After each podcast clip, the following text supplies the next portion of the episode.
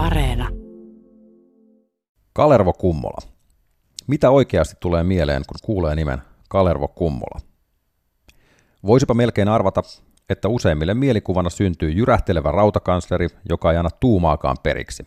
Jos Kale sanoo jotain, niin poikkiteloisia mielipiteitä ei ole eikä tule. Kalervo Kummola on se, mihin jääkiekon nousu valtalajiksi Suomessa kulminoituu. Kale on ollut vaikuttamassa kotimaan ja kansainvälisten kiekkokenttien ykkösketjussa viidellä vuosikymmenellä ja vaikuttaa edelleen. Miettikää, miten pitkä tuo ajanjakso on ja mitä siinä aikana on tapahtunut. Kale on toiminut jääkiekon lisäksi luottamustehtävissä muun muassa koripallon ja jalkapallonkin parissa. Hän on eittämättä Suomen vaikutusvaltaisimpia ihmisiä urheilussa ja merkittävää uraa on luotu myös viihteen ja jopa politiikankin saralla. Ilman Kalea meillä ei olisi ostettu vokaaleja onnenpyörässä tai saatu nauttia hyvien herrojen poliittisesta satiirista. Itse asiassa hyvien herrojen myötä Kalea voisi melkein tituleerata presidentin tekijäksikin. Hän on ollut monessa mukana ja ura on sinetöity lukuisten muiden palkintojen päälle Suomen liikuntakulttuurin ja urheilun suurella ansioristillä. Ja ehkä tärkeimpänä, ilman Kalea emme laulaisi Janne Hurmeen kirjettä karaokessa, tai mitä nyt kukin tykkääkin laulaa. Kalervo Kummola on mahtava mies, mutta kuitenkin kun katsoo esimerkiksi Jari Korkin kirjoittamaa Kale rautakanslerikirjan kantta, niin potrettikuvassa kasvoilla on vieno hymy ja silmissä lempeä katse. Onko Kale sittenkään vakavamielinen jyrähtelijä? Vaikka Kalella on mittava ja monipuolinen ura takanaan, niin tämän haastattelun aikana selvisi aika nopeastikin, että intohimo sekä pyyteetön rakkaus jääkiekkoa kohtaan on se, mikä on ajanut häntä eteenpäin ja se, miksi hän on tähän saakka päässyt. Ja pieni disclaimer tähän loppuun. Haastattelu tehtiin viikko sitten tiistaina ja viikon aikana on tapahtunut melko paljon. Muun muassa kansainvälinen jääkiekkoliitto on kokoustanut ja lisäksi Latvian hallitus viime viikon keskiviikkona kirjelmöi I H F:lle, että riisuisivat Valko-Venäjältä miesten M M-kisojen järjestelyoikeudet maan levottoman poliittisen tilanteen takia.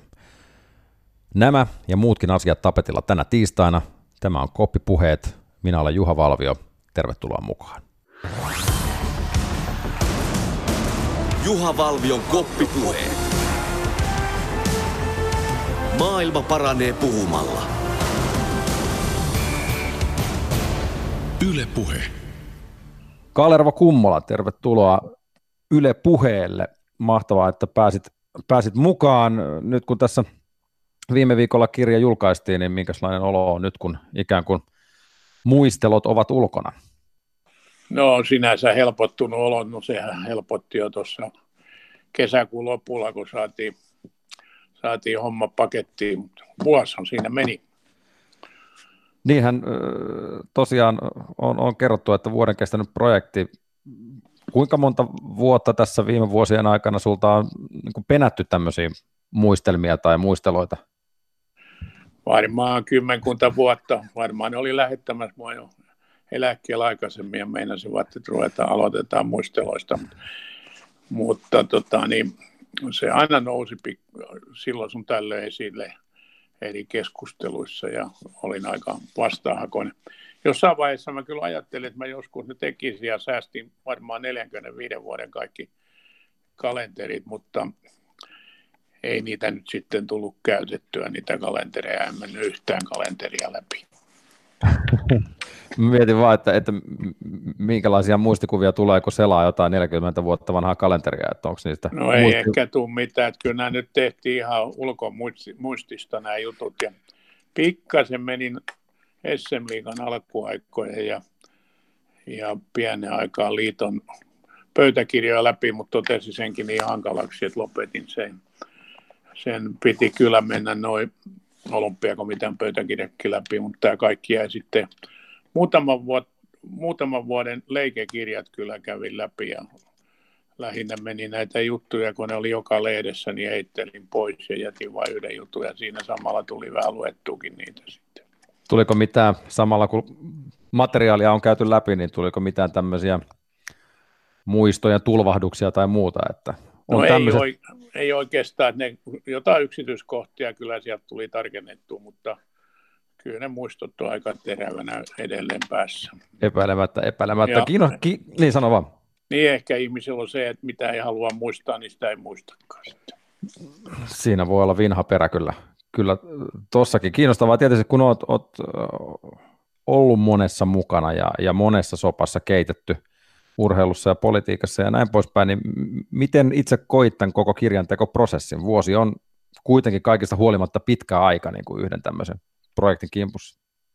No sehän oli tietysti, sanotaan, että kyllä se vähän oli raskaskin, ja, mutta toisaalta mielenkiintoinen ja meillä ei ollut mitään suunniteltu, mitään taktiikkaa. Jari Korkilla varmaan oli omassa päässään se taktiikka ja sitten mentiin ja mentiin läpi niitä juttuja. Aina tuli uusia asioita mieleen, niitä piti sitten lisätä ja jossain vaiheessa sitten kun ihmettelin, kun Jari ei ollut alkanut kirjoittaa ollenkaan niitä, niin, niin mä jo sanoin, että pitäisiköhän vuodella siirtää koko juttu. Ja, ja sitten Korkki sanoi, että Kale, sä et ole koskaan ollut tekemässä Ylen uutisia, että niitähän aina viimetin kanssa vedetään kasaan. Kyllä, ja kyllä. Kyllähän se siitä sitten valmistui. Alkuperäinen ajatus oli se, että se olisi ajoitettu siihen, kun mä jään Kansainvälisen jääkiekkoliiton hallituksesta pois, mutta kun ton koronan takia sitten tuli vuosi lisää sielläkin, niin se ei sitten mennyt siinä mielessä ihan yhteen. Vuosi kakkua lisää kieltämättä, mutta... mutta... Mut, mutta okei, siinä, siinä sopassa uimme, uimme kaikki tavalla tai, tai toisella. Se, mikä on myös merkittävää mun mielestä on, että, että Jari Korkki, joka sitten lopulta valikoitu kirjan kirjoittajaksi, niin, tai muisteloiden kirjoittajaksi, niin kuin itse sitä kuvaat tässä, niin, niin ei tosiaan ollut ainut halukas. Että jonoksi asti oli, oli tulijoita. Oliko se yllättävää sulle? Suurin osa niistä oli urheilutoimittajia, mutta... mutta myöskin jonkun verran kirjailijoita ja, ja muiltakin aloilta. Mutta Jari sitten valikoitu sillä, että hän tuntee sporttia aika hyvin ja tuntee politiikkaa ja sitten myöskin Tamperetta. Ja hyvinhän se loppujen lopuksi Jarin kanssa yhteistyö sitten meni. Ää, oliko, kun, kun toki tietysti kirjakirjoittaja Jari Korkki on useita ihmisiä matkan varrella myös haastatellut ja, ja toki heidät tunnet varsin hyvin ja, ja osa ei välttämättä ole meidän soittokunnassa enää on vaihtanut niin sanotusti maisemaa, mutta, mutta minkälaisia ajatuksia heräsi, kun, kun luit, mitä muut ihmiset, kenen kanssa polkusi matkan varrella on kohdannut, niin, niin on sinusta puhunut? No nehän nyt tämmöiseen kirjaan, kun annetaan jotain lausuntoa, niin pääosin aika positiivisia, että no niin, toivottavasti ne suurin piirtein pitää paikkansa. Miinus tietysti Raimo Summanen, joka ainoana kieltäytyi kohteliaasti, näin ainakin tarina kertoo. No joo, hän kuuleman viikon mietiskeli ja sitten päätyi tähän ratkaisuun. Se oli hänen ratkaisunsa. Ketkä, jos ajatellaan ylipäätään sun uraa tai, tai elämään tähän saakka, niin, niin jos pysytään henkilöissä aluksi, jotka kirjassa mainittiin, niin ketkä heistä on, on vaikuttanut suhun ja uraasi eniten ja, ja, ja mistä syystä? No tietysti, jos lähdetään ihan lähtökohdista, niin vanhemmat tietysti ja, ja opettajat siellä lapsuudessa ja nuoruudessa. Kansakouluopettaja, sitten suomen kielen opettaja oppikoulussa ehkä. Ja hänelle on kiitollinen siitä, että opin suomen kielen suht hyvin. Sitten tota, niin myöhemmin tietysti vanhempi veli myöskin aika paljon ja, ja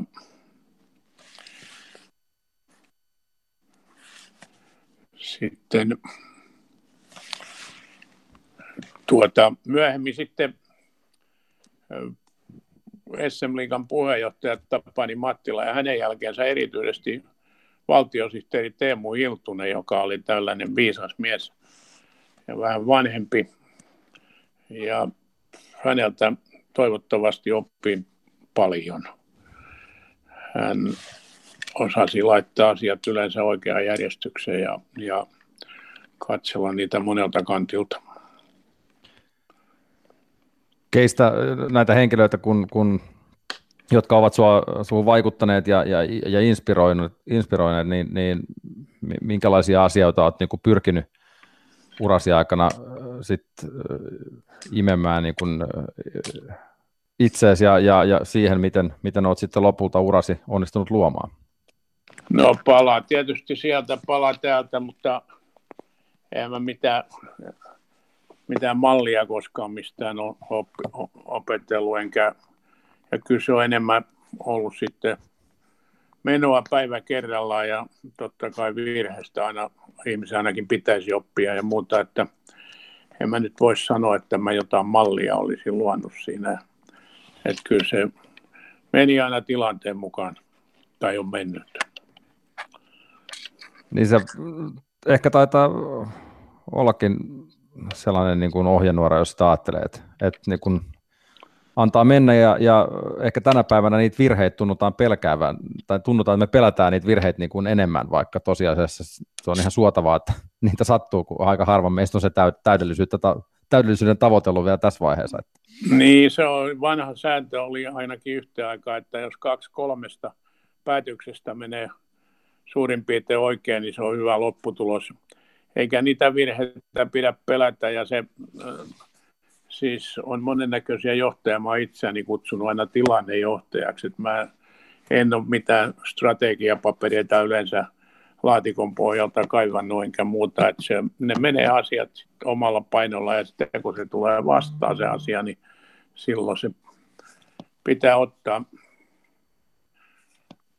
ottaa semmoisena kuin se on ja pyrkiä sitten siinä tilanteessa mahdollisimman hyvän päätöksen. On niin valtavasti asioita, joita ei voi, voi ennakoida etukäteen. No tietysti valtaosa, valtaosa sun urasta on, on ollut tavalla tai toisella jääkiekon parissa ja, ja nousit nippanappa kolmekymppisenä vastaperustetun S M-liigan toimitusjohtajaksi ja, ja olit jo sitä ennen mukana pohtimassa huippukiekkoilun tulevaisuutta työryhmässä, niin, niin jos me ajatellaan jääkiekkoa tällä hetkellä, joka on näin niin kuin epävirallisesti ehkä me sen meidän kansallislajimme tällä hetkellä, niin, niin minkälaisia suunnitelmia on silloin piirretty sit paperille vuonna seitsemänkymmentäviisi, että, että jääkiekko on sitten lopulta noussut tähän asemaan. Niiden on täytynyt olla kuitenkin tietynlaisia ensiaskelia siihen, että jääkiekosta joskus ykköslaji tulee. Joo, kyllä niitä otettiin, mietittiin aika pitkälle jo, ja totta kai oli niin kuin huippukiekon puolella oli se pyrkimys ammattilaisuuteen, joka kesti kuitenkin sitten, jos ajatellaan sieltä vuodesta seitsemänkymmentäviisi, kun S M-liiga perustettiin, niin se kuitenkin noin viisitoista vuotta vei ennen kuin S M-liiga oli, sen pelaajat olivat ammattilaisia, olihan niitä poikkeuksia silloin jo alkuaikoina, mutta mutta noin viisitoista vuotta se kesti, ja toinen tietysti lähinnä liigan ja liiton yhteinen murhe oli, oli tämä jäätilanne, ja ei nyt ihan silloin seitsemänkymmentäluvulla vielä, mutta sitten puolessa välissä, mutta aika pian sen jälkeen teimme tällaisen strategian jäähallien saamisesta Suomeen, ja siinä sitten Teemu Hiltusellakin oli iso rooli ja monella muulla, että siinä ryhdyimme loppaamaan niin valtiovaltaa kuin kuin kunnan, kunnallispäättäjiäkin ja, ja yleensä siinä oli sitten mukana opetusministeriö, mutta se ratkaisevaa oli, oli tietysti kuntapäättäjät ja me pyrimme sitten Jääkiekkoliiton ja Jääkiekkosäätiön puitteissa myöskin jonkunnäköiseen myöskin rahalliseen panostukseen siinä ja näin niitä sitten ja totta kai se Se primusmoottori oli aina silloin melkein, melkein jat, lähes poikkeuksetta, niin totta kai olivat ne paikalliset jääkiekkoihmiset, jotka, jotka sen pisti liikkeelle sen hallihomman. Ja kun ajatellaan silloin seitsemänkymmentäviisi, kun S M-liiga perustettiin, meillä oli, meillä oli kaksitoista jäähallia Suomessa ja nyt tänä päivänä on kaksisataaseitsemänkymmentä, jos mietitään millaisia talvia esimerkiksi viime talvi oli, niin niin kyllä jääkiekko olisi aika pieni, pieni laji ilman näitä, näitä jäähalleja. Nyt meillähän on vertailukohtana jääpallo tietysti. Se oli suurempi laji joskus viisikymmentäluvulla vielä kuin jääkiekko. Ja muistan itsekin enemmän kuunnelleni radiosta esimerkiksi jääpallootteluita kuin jääkiekkomatseja. Molempia kyllä kuuntelin, niin, niin olosuhteiden myötä. Ja sitten tietysti kyllä se on johdostakin kiinni paljon, että millaisia akti, aktiivisia vetäjiä löytyy, niin jääpallohan on jäänyt sille tasolle, missä se oli ja, ja ainakin Suomessa ja, ja kiekko otti sen valta-aseman sitten. Mutta periaatteessa voidaan niin kun ehkä ajatella, että, että joku jalkapallo tällä hetkellä, joka on viime vuosina tehnyt paljon työtä, että, että saadaan uusia, uusia kenttiä ja uusia keinonurmia, areenoita ja, ja tällaisia, niin, niin on ikään kuin melkein ehkä sitten samoissa kantimissa, kun, kun jääkiekko ehkä oli tuolloin. Ei välttämättä nyt tietenkään niin, niin, niin kuin samalla viivalla, ei voi sillä tavalla yksi yhteen, yksi yhteen peilata, mutta kun tulee enemmän paikkoja harrastaa, niin, niin luonnollisesti laji kasvaa ja, ja loppu etenee ikään kuin orgaanisesti tietenkin lobbauksen avustuksella. Kyllä, kyllä. Ja jalkapallo on tosiaan aika paljon ollut olosuhteiden kanssa niin perässä ja noita tekonurmia esimerkiksi on vasta oikeastaan viimeisen kymmenen vuoden aikana saatu. Nythän niitä on jo huomattava määrä Suomessa aikoina, niin Pertti Alajan ollessa palloliiton puheenjohtaja hyvinkin paljon pohdittiin näitä olosuhteita ja silloin heitin muun muassa sellaisen ajatuksen, että ravikatsomoista voisi ottaa oppia vähän tuonne jalkapallon puolellekin, että, että kun jalkapallohan kärsii Suomessa myöskin olosuhteista, koska keväällä kausi on pidentynyt, keväällä pitäisi hyvin aikaisin jo silloin, kun kiekkokausi on vielä päällä, aloittaa futiskausi ja sitten syksyllä, niin kuin tänä vuonnakin menee hyvin pitkälle, niin voi olla hyvinkin talviset olosuhteet syksyllä ja niin. Tämmöiset lämmitettävät katsomot olisi yksi jalkapallon edistämiskeino. Kyllä. Totta kai nämä pelaajien olosuhteet ennen kaikkea tietysti. Jos ajatellaan vielä sitä jääkiekon asemaa, mainitsitkin jo se jääpallo, mutta, mutta toki viisitoista vuotta, jos on siitä seitsemänkymmentäluvun puolivälistä sitten mennyt ennen kuin ikään kuin päästiin sinne niin kuin lähentelemään sitä täyspäiväistä ammattilaisstatusta, niin mikä, mikä oli jääkiekon asema verrattuna muihin perinteisiin lajeihin tuohon aikaan? Kyllä se oli aika pieni tietysti.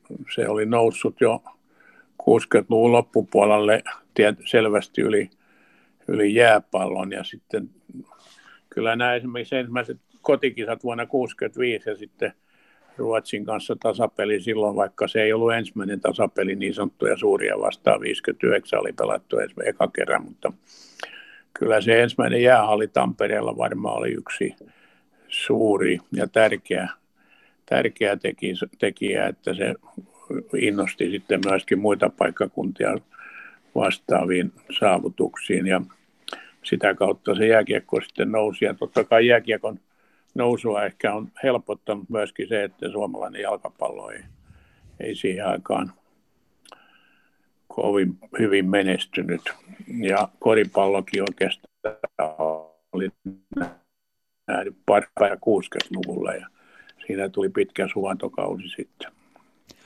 Se varmasti pitää paikkansa. Missä vaiheessa aloittaisit huomata, että, että kun suunnitelmat oli, strategiat piirretty paperille, niin, niin panostus, tai teidän panostus alkoi sitten tuottamaan tulosta? Oliko, menikö se niin kuin jotenkin sillä tavalla, että, että kun yhteen kuntaan saatiin hallia, niin, niin toiset huomasivat, että tämähän on hyvä juttu, ja sitten ikään kuin tämmöinen dominoefekti alkoi? Kyllä joo, ja kyllä vuoden yhdeksänkymmentäviisi ensimmäinen maailmanmestaruus aiheutti myöskin semmoisen jäähallipuumin, että muistan melkein kerran viikossa oli vihkimässä jossain päin Suomea jäähallia silloin yhdeksänkymmentäluvun loppupuolella. Että niitä nousi kositella ja se oli tietysti innostus nousi sen mukana, että meillä esimerkiksi yhdeksänkymmentäviisi maailmanmestaruuden jälkeen yhtenä vuotena tuli noin viisitoistatuhatta uutta rekisteröityä junioria. Nyt on tietysti kaikilla lajilla, lajilla tällä hetkellä ongelmana se, että se ei vielä näy niin paljon, mutta tulee näkymään lähivuosina on tämä kova haaste siitä, että tietysti uutta lajikirjoa tulee koko ajan, on e-sportti, ja sitten näitä extreme-lajeja, mutta suurin, suurin ongelma tällä hetkellä on tämä Suomen matala syntyvyys, että on aika vaikea, vaikea pitää enää niitä junnumääriä esimerkiksi samalla tasolla, mitä ne on ollut, olleet esimerkiksi viisitoista vuotta sitten. Ja, ja tästä on toki tästäkin teemasta aiemminkin puhuttu, että miten se tulee sitten tulevaisuudessa, tulevaisuudessa näkynä, näkymään, mutta ehkä siihenkin on tulossa sitten vielä nousujohteista muutosta, kuka tietää, mutta tuossa ennen kuin puhutaan tuosta yhdeksänkymmentäviisi maailmanmestaruudesta, Kale, hetken, hetken kuluttua vähän, vähän lisää, mutta, mutta kyllä kai sitten kun liiga siinä alkoi sitä kulta-aikaa elämää siinä yhdeksänkymmentäluvun, yhdeksänkymmentäluvun alku, alkupuolella, niin, niin voidaanko me sanota, sanoa, että, että niillä kulmilla ja siitä vähän eteenpäin, niin, niin suomalainen S M-liiga jääkiekko oli maailman toiseksi laadukkainta kiekkoa. Joo, kyllä oli. Silloin oli tietysti tämä geopoliittiset asiat myöskin vaikutti silloin, että Neuvostoliiton hajoaminen ennen kaikkea ja sitten myöskin muun itäblogin mureneminen aiheutti sen, että siellä oli hirvittävä rahapula itäis- vanhassa itäisessä Euroopassa ja tsekkien Tsekkien liiga tyhjeni lähes pelaajista ja samaten Venäjän liiga, että ja Ruotsikin oli pikkasen meitä jäljessä, että kyllä Suomen S M-liiga oli, oli silloin N H L:n jälkeen maailman kovin liiga. Nythän on vaikea ihan samaa tasoa kuvitella, on tullut K H L, Ruotsin liiga ja Sveitsin liiga nykyään äärettömän kova myöskin, laskisin sen edelle, että S M-liiga tällä hetkellä on ehkä maailman viidenneksi paras liiga.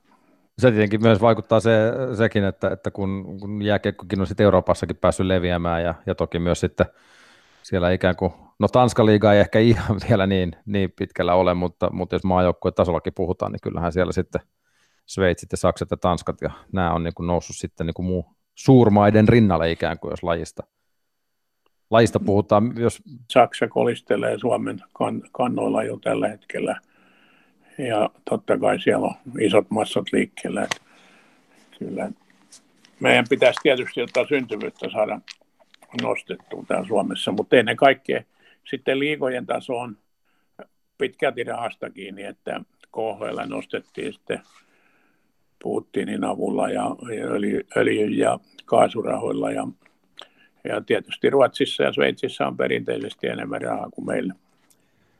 Kyllä, kyllä. Ja, ja tilanne, tilanne on tämä, ei tilanne kuitenkaan missään nimessä siis äh, huono, huono kotimaisenkaan liigan, liigan suhteen ole. Tietysti nyt jännätään sitä, että mitä nämä koronarajoitukset tekee, tekee sillä ja voidaan sitäkin pohtia äh, vähän tuossa vähän myöhemmin, mutta, mutta tuota, äh, mainitsitkin vähän tuosta maajoukkueen maajoukkueen marssista ja, ja tietysti yhdeksänkymmentäviisi ensimmäinen maailmanmestaruus oli semmoinen niin kuin lopullinen suomalainen, suomalaisen jääkiekon nousu. Toki olihan sitä jo aiemmin havaittavissa. Siinä oli maailmanmestaruus jo yhdeksänkymmentäkaksi ja yhdeksänkymmentäneljäkin neljäkin lähellä, mutta, mutta oli, voiko edelleen, siis voidaan me todeta niin, että, että kun maailmanmestaruus voitettiin, niin se ikään kuin sitten lopetti sen yhdeksänkymmentäluvun alun taloudellisen taantuman ja nosti Suomen lamasta. Ei ehkä nyt yksin ollut siihen syy, mutta varmasti yksi niistä syistä.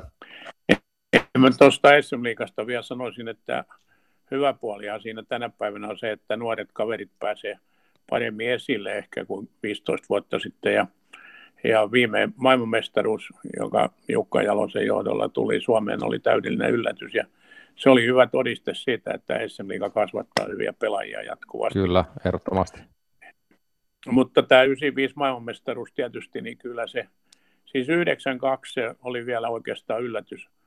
Mä oon sanonut, että meillä on voitettu kaksi hopeita, se oli yhdeksänkymmentäkaksi ja yhdeksänkymmentäkahdeksan nuorella joukkueella, mutta muut hopeat sitten myöhemmin hävittiin, mutta silloin yhdeksänkymmentäkaksi ei oltu vielä ehkä ihan valmiita kaikki. Mutta siinä oli hyvä merkit olemassa. Ja sitten yhdeksänkymmentäneljä Suomi pelasi ensimmäisenä vuotena aivan loistavaa kiekkoa. vaikkakaan emme sitten olympiakultaa, emmekään maailmanmestaruuttakaan voittaneet siinä vähän. Tuomareidenkin avustuksella hävittiin sitten Kanadalle siinä viimeisessä ottelussa, mutta se kuvaa jollain lailla sitä peli-iloa ja muuta, että neljännesväli edän ja, edän ja, ja semifinaalin yhteinen, yhteinen maalimäärä silloin Suomella oli vuonna yhdeksänkymmentäneljä oli kahdeksantoista nolla. Eli ehkä Torino olympiakisoissa kaksituhattakuusi Suomi sitten pelasi seuraavan kerran niin hienoa kiekkoa, mitä silloin yhdeksänkymmentäneljä pelattiin, vaikka se maailmanmestaruus tuli sitten vasta vuotta mm. myöhemmin. Me tietysti tiedetään, mitä se merkitsi jääkiekolle se ensimmäinen maailmanmestaruus, mutta, mutta miten itsekin vasta hyppäsit sitten pari vuotta sen jälkeen jääkiekkoliiton johtoon, mutta, mutta minkälainen paukku se todellisuudessa kiekolle silloin, silloin oli? Ollaanko me niin jo tässä vaiheessa ymmärretty niin kuin se, se niin kuin sen yhdeksänkymmentäviisi merkitys? Niin kuin sanoit jo tuossa, niin kyllä se Suomihan oli hyvin, hyvin ankeassa vaiheessa ja johtuen tietysti silloisista suurista virheistä, virheistä mitä tehtiin talouden puolella, vapautettiin vapautettiin valuutan tuonti Suomeen ja sitä sitten pankit toivat kahmalon kaupalla ja sitä myytiin yrittäjille, sitten myytiin nimenomaan sitä rahaa ja sitten kun tuli devalvaatio, niin velat lisääntyivät yhtenä yönä monellakin yrittäjällä kolmekymmentä prosenttia, niin se oli tosi ankea aikaa ja kyllä se henkisesti varmasti vaikutti koko Suomen kansaan se yhdeksänkymmentäviisi maailmanmestaruus. Ja jääkiekkoilla se toi tietysti erittäin paljon. Ja kyllä ne on rakkaita muistoja, vaikka en ollut puheenjohtaja, olin varapuheenjohtaja silloin ja hyvin lähellä. Muun muassa olin, Kuuden Lindström oli meikäläisen löytö silloin, niin kyllä ne jäi ikuisiksi ajoiksi mieleen se tulo, tulo Helsinkiin ja sitten Mannerheimin tie ja Kauppatori, niin ei ne pois pyyhivdy muistista ne asiat. Se on kyllä. Mutta ennen kaikkea se iso me- merkitys varmasti oli tämmöinen henkinen merkitys Suomen nousulle uuteen kukoistukseen sitten. Kyllä, kyllä. Joo. Nyt täytyy tuosta Lindströmin kurresta kyllä Kalle, Kalle vielä kysyä, että varmaan olet sen monen kertaan senkin tarinan niin kuin päässyt kertomaan, mutta kun tiedetään, miten, miten siihen suhtauduttiin siihen, siihen valintaan silloin lähtökohtaisesti, niin, niin mistä ihmeestä niin kun pystyy naftaliinista kaivamaan ruotsalaisen päävalmentajan, joka johdattaa meidät sitten kohti valoa. Se on jotenkin niin kuin, ajattelee minkälaisia, minkälaisia aikoja tosiaan silloin ollaan eletty ja sitten kun ollaan tuotu siihen naapurimaasta valmentaja, niin, niin voi kuvitella varsin hyvin, että siihen ei ole niin kun myötämielisesti suhtauduttu. Joo, Kuudellahan oli jonkun verran, mä tunsin hänet kyllä ja hänellä oli maailmanmestaruus taskussa myöskin, että hän joutui kesken kisojen Viinissä, jossa, jotka oli nämä kuuluisat Sikora-kisat, jossa me voitettiin Ruotsia ja Ruotsi voitti maailmanmestaruuden ja me jouduttiin sitten oikeudenpäätöksellä putoamissarjaan, niin siellä Kurre valmensi maailmanmestariksi sitä Ruotsin joukkoa ja, ja oltiin aina joskus moikattu ja mä tuossa kirjassa kerronkin sen, että miten se sitten syntyi, että sen, kun pudottiin Tsekelle tuolla Münchenissä yhdeksänkymmentäkolme M M-kisoissa heti neljännesvälierissä, niin siinä sitten sen pelin jälkeen istuskeltiin meidän hotellissa ja joku sanoi siinä, että miksei kokeiltaisi kerran ulkolaista valmentajaa vielä. Siinä ei ollut kaksikymmentä vuoteen ei ollut ulkolaista valmentajaa Suomessa ollut. Len Landi oli viimeinen ja sitten se oli aivan jollain lailla johdatusta ja sattumaa, että samana iltana tai yöllä kahden aikaan tapasin Kurren meidän hotelli yökerrossa ja kysyin häneltä puoli huolimattomasti, että kiinnostaisiko sinua Suomen maajoukkueen valmennus. Ja, ja mulla oli se päiväinen keskustelu mielessä siinä me ehdottomasti, ilman sitä en tuskin olisin kysynyt sitä, koska Penalla oli kuitenkin Matikaisella aika loistava loistava ura takana, että hän oli tuonut ensimmäisen M M-mitalin, ensimmäisen olympiamitalin ja ensimmäisen Canada Cup-sijoituksen kolmen parhaan joukkoon. No sitten seuraavana päivänä olimme vaimoni kanssa kävelyllä Münchenissä ja taas tapasin Kurren siellä. Ja mä ajattelin, että tämä on nyt ihan selkeää johdatusta ja sitten piti ruveta pikkuhiljaa puhumaan ensin. Ensi. silloiselle puheenjohtajalle Kai Jatarinnalle ja, ja sitten muille hallituksen jäsenille. Se oli aika kova paikka. Tietysti lehdistö antoi nuuskaa oikein kunnolla.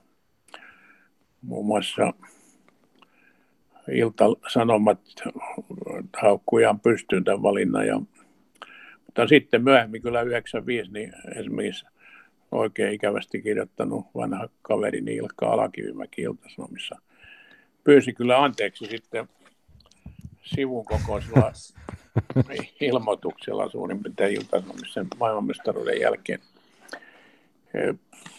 Totta kai eihän se saanut hyväksyntää edes, mutta, mutta aika pian tietysti, kun näyttö, rupesi olemaan näyttöjä hyvinkin nopeasti. Että kyllä Kurre jotain toi uutta semmoista, mitä suomalaista kiekkoilusta ehkä puuttuu. Ja aika rohkeasti otti, vielä, otti nuoria kavereita sitten mukaan, varsinkin silloin yhdeksänkymmentäviisi.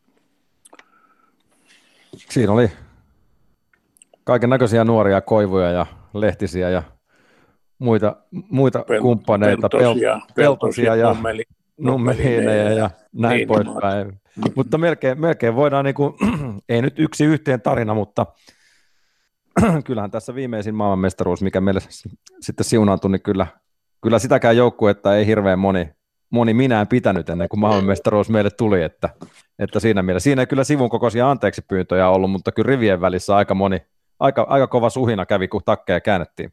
Kyllä takkit käänsi lujaa vauhtia, että kyllä mä luulen, että ennen kisoja enemmänkin porukka oli sitä mieltä, että Suomi taistelee putoamisesta monetkin kuin se, että maailmanmestaruudesta. Se oli, jotain, se oli kyllä uskomaton suoritus sitten ne viimeiset pelit ja tämä Marko Anttila, kun ajattelee, että ei yhtään maalia eikä syöttöä ennen, ennen neljännesvälierää ja sen jälkeen hän ratkaisi kolme peliä, niin ei ole ihan vastaavaa tapahtunut.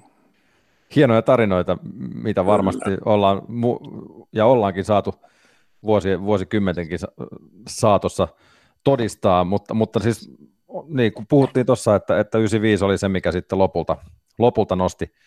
nosti tota, jääkiekon ikään kuin kansan, kansan omaksi lajiksi, niin, niin, niin kerro Kalle siitä, kun, kun Leijonat-brändiä on, on sitten lähdetty rakentamaan, kun on, on selvää, että kun puhutaan Leijonista, niin, niin me tiedetään, mistä ja kenestä me puhutaan, mutta Leijonat-lempinimi, sehän juontaa juurensa sinne neljäkymmentä-viisikymmentäluvulle, mutta, mutta nyt tosiaan ihan vakiintunut puhe kieleen, ja, ja kun aloitit Jääkiekkoliiton puheenjohtajana silloin yhdeksänkymmentäseitsemän ensimmäisen maailmanmestaruuden jälkeen, niin oliko, oliko silloin niin kuin selkeä, selkeät sävelet piirretty, että, että sitä lähdetään niin kuin ikään kuin brändäämään oikein kunnolla?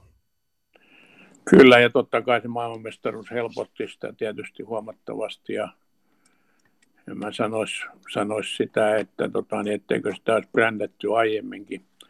Mä muun muassa olin silloin kahdeksankymmentäkaksi M M-kisojen pääsihteerinä ja silloin jo, vaikka oli S M-liigan toimari samaan aikaan, sitten hoiteli myöskin liiton hommia jonkun verran ja, ja tein kaikki aikojen suurimman sopimuksen, yhteistyökumppanisopimuksen, joka varmasti nykyrahassa mitattuna olisi vieläkin, vieläkin suurin. Että, tota, niin, kyllähän niin kuin jääkiekon tulevan arvon monetkin liike-elämän edustajat näkivät jo aiemmin ja totta kai se yhdeksänkymmentäviisi helpotti sitä yhteistyökumppaneiden ha- hakua ja muuta ja se brändi sitten suur- suuren kansan nähden vahvistui tietysti valtavasti ja, ja vaikka silloin ei ollut somea vielä, mutta tota, niin kyllä se Leijonat tuli kaikkien huulilla ja siihen, siitä tuli semmoinen ihan vakikäsite sitten. M- mitä luulet, jos ehkä vedetään johtopäätöstä, että, että menestys ikään kuin luo sitten, luo semmoista äh, helpotusta siihen, että saadaan lajia eteenpäin. Sama kuin nyt, kun jalkapallohuuhkaajat selviytyy Euroopan mestaruuskisoihin, mitkä nekin tietysti koronan takia ikävä kyllä lykkääntyy ensi vuoteen, mutta, mutta että onko se just se menestymättömyys, esimerkiksi vaikkapa koripallo, joka, jolla oli ihan valtava, valtava haippi päällä kaksituhattaneljätoista M M-kisat Bilbaossa, ei juurikaan voittoja, mutta, mutta kymmen tuhans tuhatpäisiä suomalaisyleisöjä ja, ja Hartwall-areena täynnä kaksituhattaseitsemäntoista E M-kotikisa ja, ja näin, niin miksi, miksi ei onnistuttu just koripallosta sitten näiden tällaisen valtavan kannatuksen myötä luomaan sitten semmoista isompaa lajia, mitä se tällä hetkellä on? No se on erittäin hyvä kysymys ja mä, tämä on vaan mun ajatus, että sitä ei kumpikaan oikeastaan myöskään lentopallo. Liitto on osannut oikein hyödyntää sitä buumia, joka oli sekä koripallossa että lentopallossa, ja siellä tosiaan tuhannet ja tuhannet ihmiset lähtivät esimerkiksi M M- ja E M-kisoihin joukkueen perään, mutta se ei korreloitunut kotikatsomoihin, ja koripallossa varmaan yksi syy on se, että on niin vahvasti ulkolaisvopitoinen kuitenkin koripalloliiga Suomessa, että ja sitten osa vielä tästä tästä korisjoukkueesta niin pelasi ulkomailla, että ei, ei pystytty ehkä samaistumaan siihen, siihen maajoukkueeseen samalla lailla ja ja tämä oli varmasti yksi syy. Mm, kyllä, kyllä. No, syy siihen, että jos äh... sitä on saatu, niin kuin, saatu poikimaan tänne kotimaahan. Juuri näin. Jo, jos ajatellaan lyhyesti, nyt tässä pitäisi esimerkiksi kotimaisen kiekkoliigan lähteä käyntiin nyt tässä vajaa kuukauden, kuukauden kuluttua, niin, niin kuinka huolissasi olet liigan tilanteesta koronan suhteen, jos tällä hetkellä reilu kolmekymmentä prosenttia kapasiteetista saa halliin ottaa, niin, niin se tarkoittaa sitä, että suurimpaa osaa halleista ei voisi ottaa edes tuhatta katsojaa, koska kapasiteetti on alle kuusituhatta, että tekee kyllä aika haastavaksi pyörittää liigaa semmoisilla yleisömäärillä. Tietenkin tässä saattaa olla rajoitteisiinkin tulossa helpotuksia, emme tiedä, tai, tai voi olla, että tulee kiristyksiä, mutta mitä ajatuksia on tästä koti, kotikiekkoliigasta alkavan kauden kynnyksellä? Riippuu tietysti, miten tämä koronatilanne kehittyy. Nyt näyttäisi olevan aika hyvin hallinnassa ja, ja niitä ketjuja pystytään jäljittämään aika hyvin. Että uskon, että nämäkin, mitä esimerkiksi Mikkelissä nyt on tavattu, niin saadaan aika hyvin pysäytettyä. Mutta tänään juuri puhuin S M-liigan puheenjohtajan kanssa ja heillä on nyt kuitenkin toiveena se, että voisivat ottaa kaksi kolmasosaa hallin kapasiteetista, joka tietysti olisi jo, olisi jo aika hyvä tilanne, mutta Jokerit kai on päässyt tuohon tai pääsee neljä ja puoleen tuhanteen nyt ensimmäisissä peleissä. Mm. Tämä kyllä elää tämä tilanne aika, aika lailla päivittäin, että nyt ei uskalla ihan viimeisiä veikkauksia vielä, vielä sanoa, mutta toivottavasti se kaksi kolmasosaa nyt ainakin toteutuu. Ehdottomasti. Tässä on tietenkin varmaan asiaa myös sekoittamassa se, että, että viesti, mitä tuolta viranomaisilta tulee hallitukseltakin paikoin, niin, niin se on ehkä välillä vähän sekavaa ja, ja välillä vähän tuntuu, että hallituksenkin linja, linja horjuu tässä tilanteessa, mutta, mutta kun ehkä tämä epätietoisuus sitten on omiaan sitten määräämään se, että miten tässä reagoidaan, että sekin vaikuttaa, vaikuttaa siihen, kun emme tiedä, mitä tulee tapahtumaan. Näin se on, että hallituksellakin on ilmeisesti monennäköistä mielipidettä, ja sitten hehän kuuntelee asiantuntijoita, ja kun ei asiantuntijatkaan ole yhtä mieltä, niin tilanne ei ole tietenkään siinä mielessä helppo. Juuri näin, juuri näin.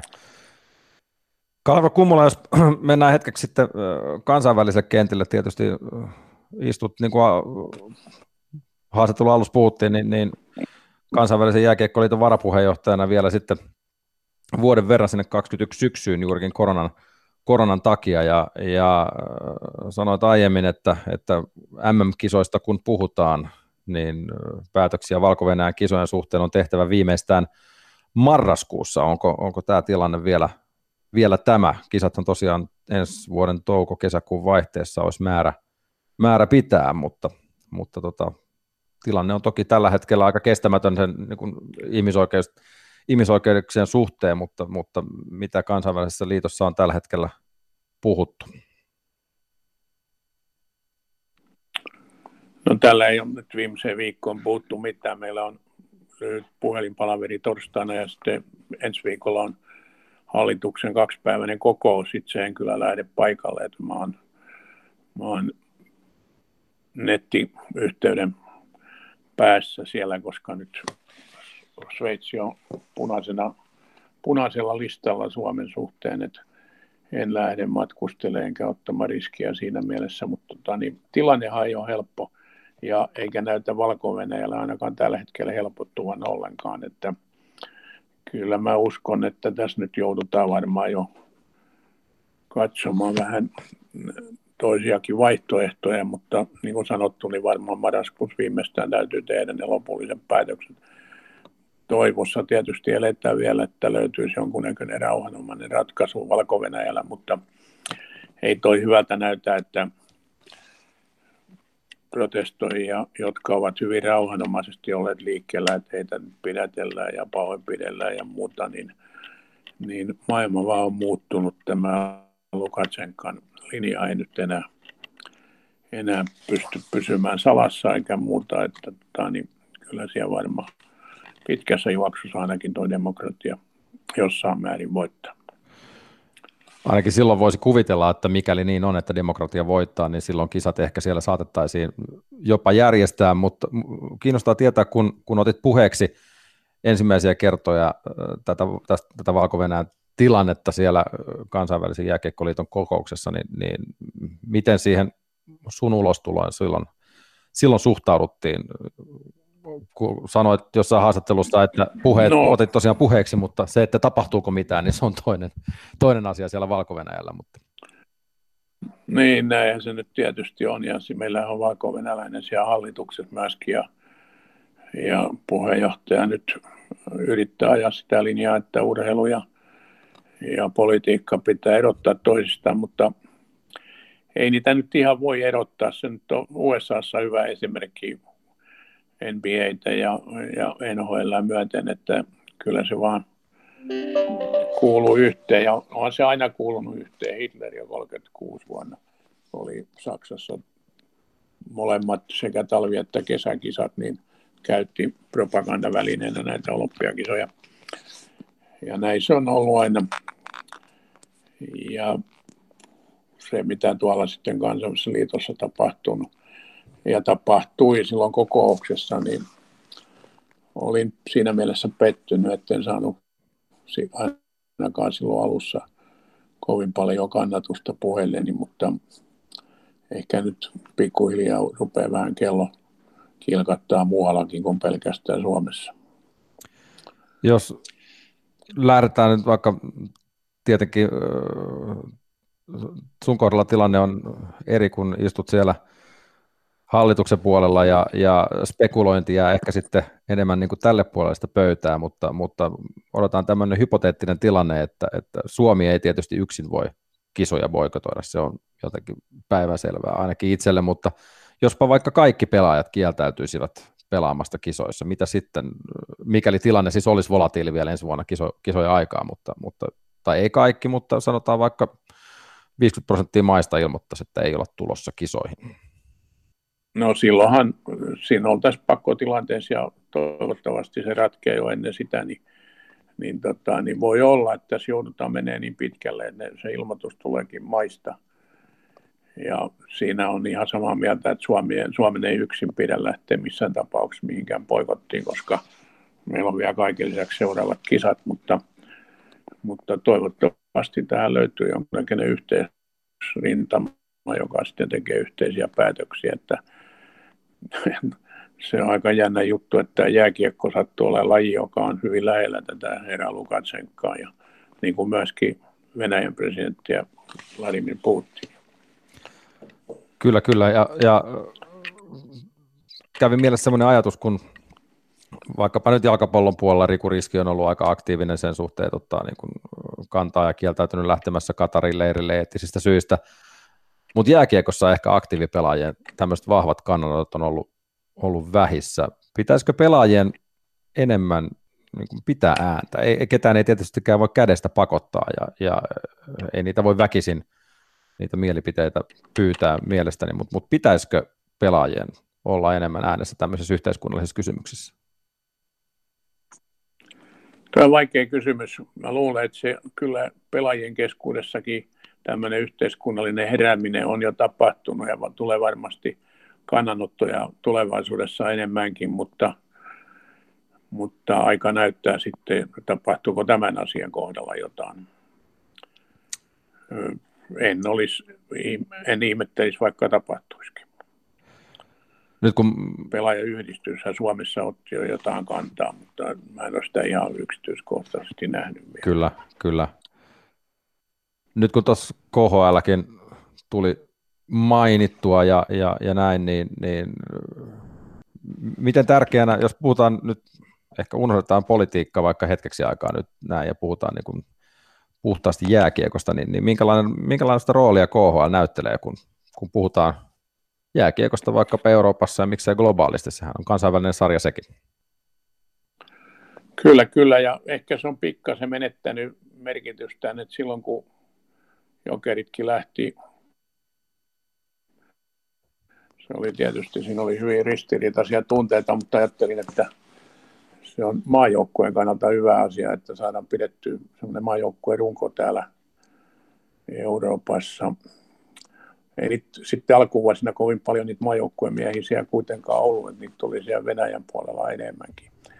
Mutta onhan K H L, jos ajatellaan meidän maajoukkueen runkoa ja, ja unohdetaan nyt hetkeksi N H L, niin kyllä sillä on aika iso merkitys edelleen meidän, meidän kansallisen tai kansainvälisen mm. menestyksen kannalta. En tiedä sitten mikä K H L:n tulevaisuus, että se joukkueiden määrä on pudonnut.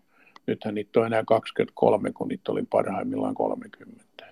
Toki tietysti K H L on vahvoja laajenemisintressejä käsittääkseni edelleen. Onko sulla jotain ajatuksia siitä, mihin suuntaan K H L tulisi kehittyä tulevaisuudessa?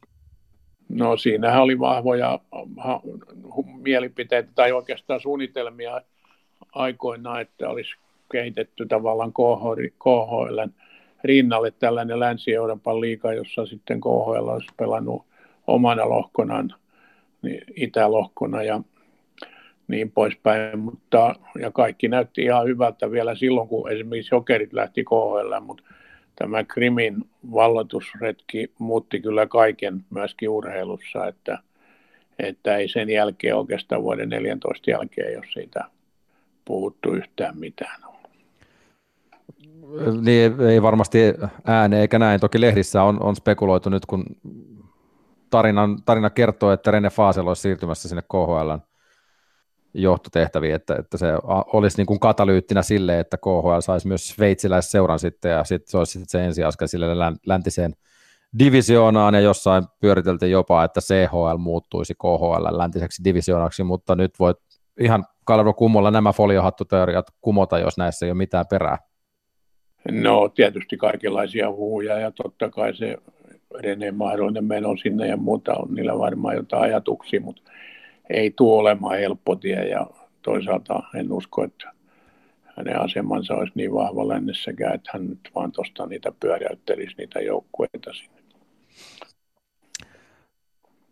Meillä on hetki aikaa tässä vielä jutella ja, ja kuten Kale Rautakansleri kirjasta saa sitten useamman sadan sivun verran selata ja, ja on ilman sitäkin selvää, että olet ollut monessa mukana ja pelkästään luottamustehtävät vie enemmän tilaa kuin keskivertoihmisen ansioluettelo, mutta, mutta minkälaisen jäljen uskot jättäneesi niin kotimaiseen kuin kansainväliseenkin urheilukenttään?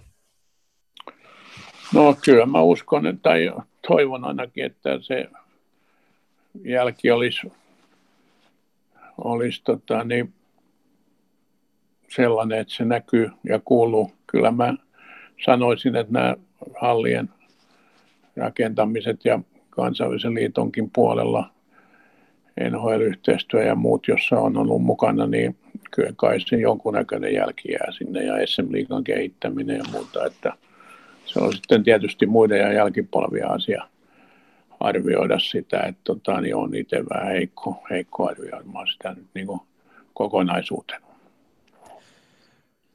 Sanoit, että, että kultamitalit on korvannut niitä tappioita, jotka on ihmisenä, ihmisenä kasvattaneet. Jos pitäisi niistä tavallaan kitkeristä tappioista nyt sitten se niin kuin pahin laittaa siihen kärkeen, niin onko se se Torino kaksituhattakuusi vai joku muu, mikä on ollut se niin kuin pahin no, tappio ne, urheilullisesti? Kyllä ne sinne tietysti menee sinne Italiaan nämä molemmat, ja niitä on vaikea niin kuin erottaa keskenään, kumpi oli ilkeämpi juttu, niin tämä Torino tai sitten tämä yhdeksänkymmentäneljä maailmanmestaruus, kun se oli niin lähellä siinä, niin kyllä se otti koville silloin. Se sitten kirkastui seuraavana vuotena, vuotena, mutta ei sitä sillä hetkellä osannut ajatella seuraavia vuosia. Se otti kyllä muutaman päivän aika lujaa siinä. Kertoo tietysti siitä, mä miten... elän aika voimakkaasti siinä aina. Juuri, juuri näin, ja, ja kertoo tietysti siitä rakkaudesta lajiin ennen kaikkea ja, ja intohimosta, mikä, mikä on ollut tässä vuosikymmenten saatossa. Muistan kuulleni jonkun tarinan siitä, että aina kun Suomi on jossain arvokisafinaalissa ja Rene Fasel lähtee hissillä alakertaan, niin Suomi tekee maalin tai kaksi.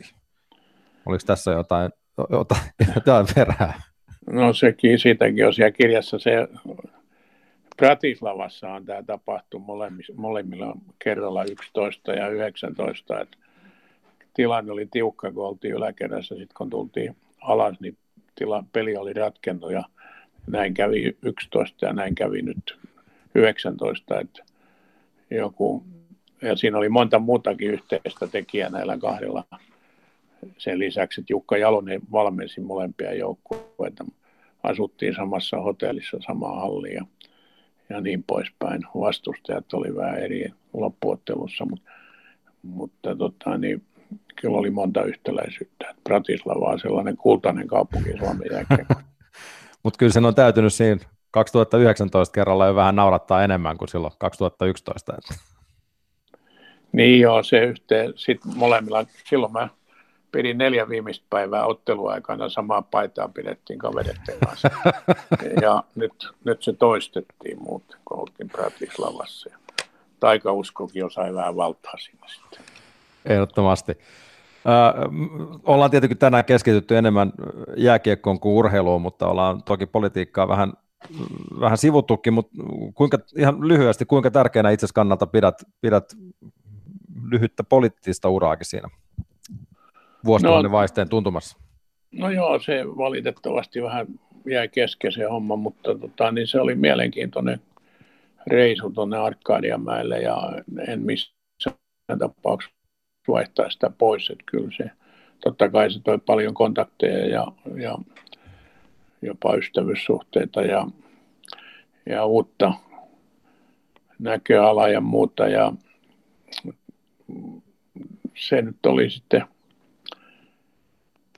sellainen juttu, joka tosiaan, niin kuin mä äsken sanoin, niin jäi vähän kesken se homma, mutta ei se sitten kovin pitkään kuitenkaan mietityttänyt, että tuli uusia haasteita ja seikkailuja. Ja, ja olen sitten kuitenkin pitänyt yhteyttä moniin kavereihin sen jälkeen ja tähän päivään asti, jotka siellä, siellä sitten tapas, tapasia, jotka ovat edelleen monetkin vaikuttamassa kansakunnan kansakunnan asioihin.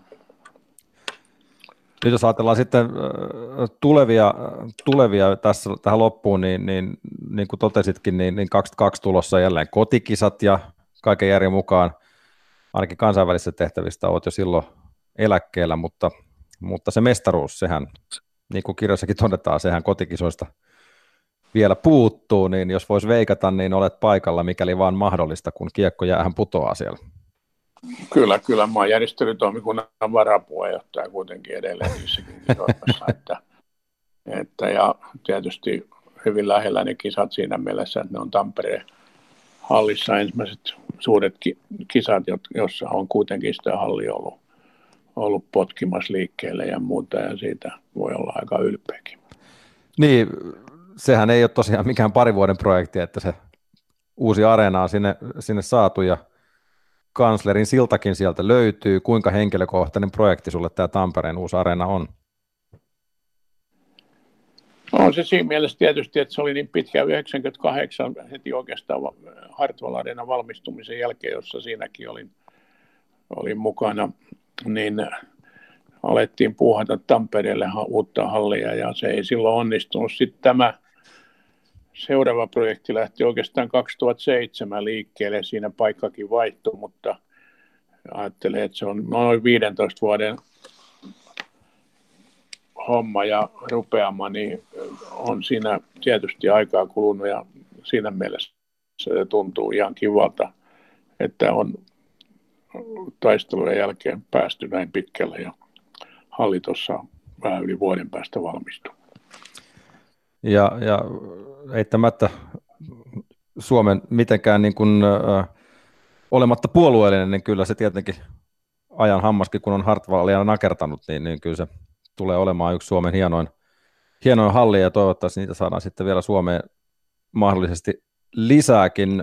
Yksi, mitä piti tästä vielä päästä kysymään, niin, niin ennen kuin lopetetaan, niin helmikuu kaksituhattaseitsemäntoista, kahdeskymmenesneljäs päivä, niin Twitteriin ilmestyi Kummola Kalervo ja, ja ei mikään parodiatili, vaan liityi sinne ihan itse oikea Kalervo Kummola ja tiedoksi tämä myös parodiatili Kullervo Kammolalle.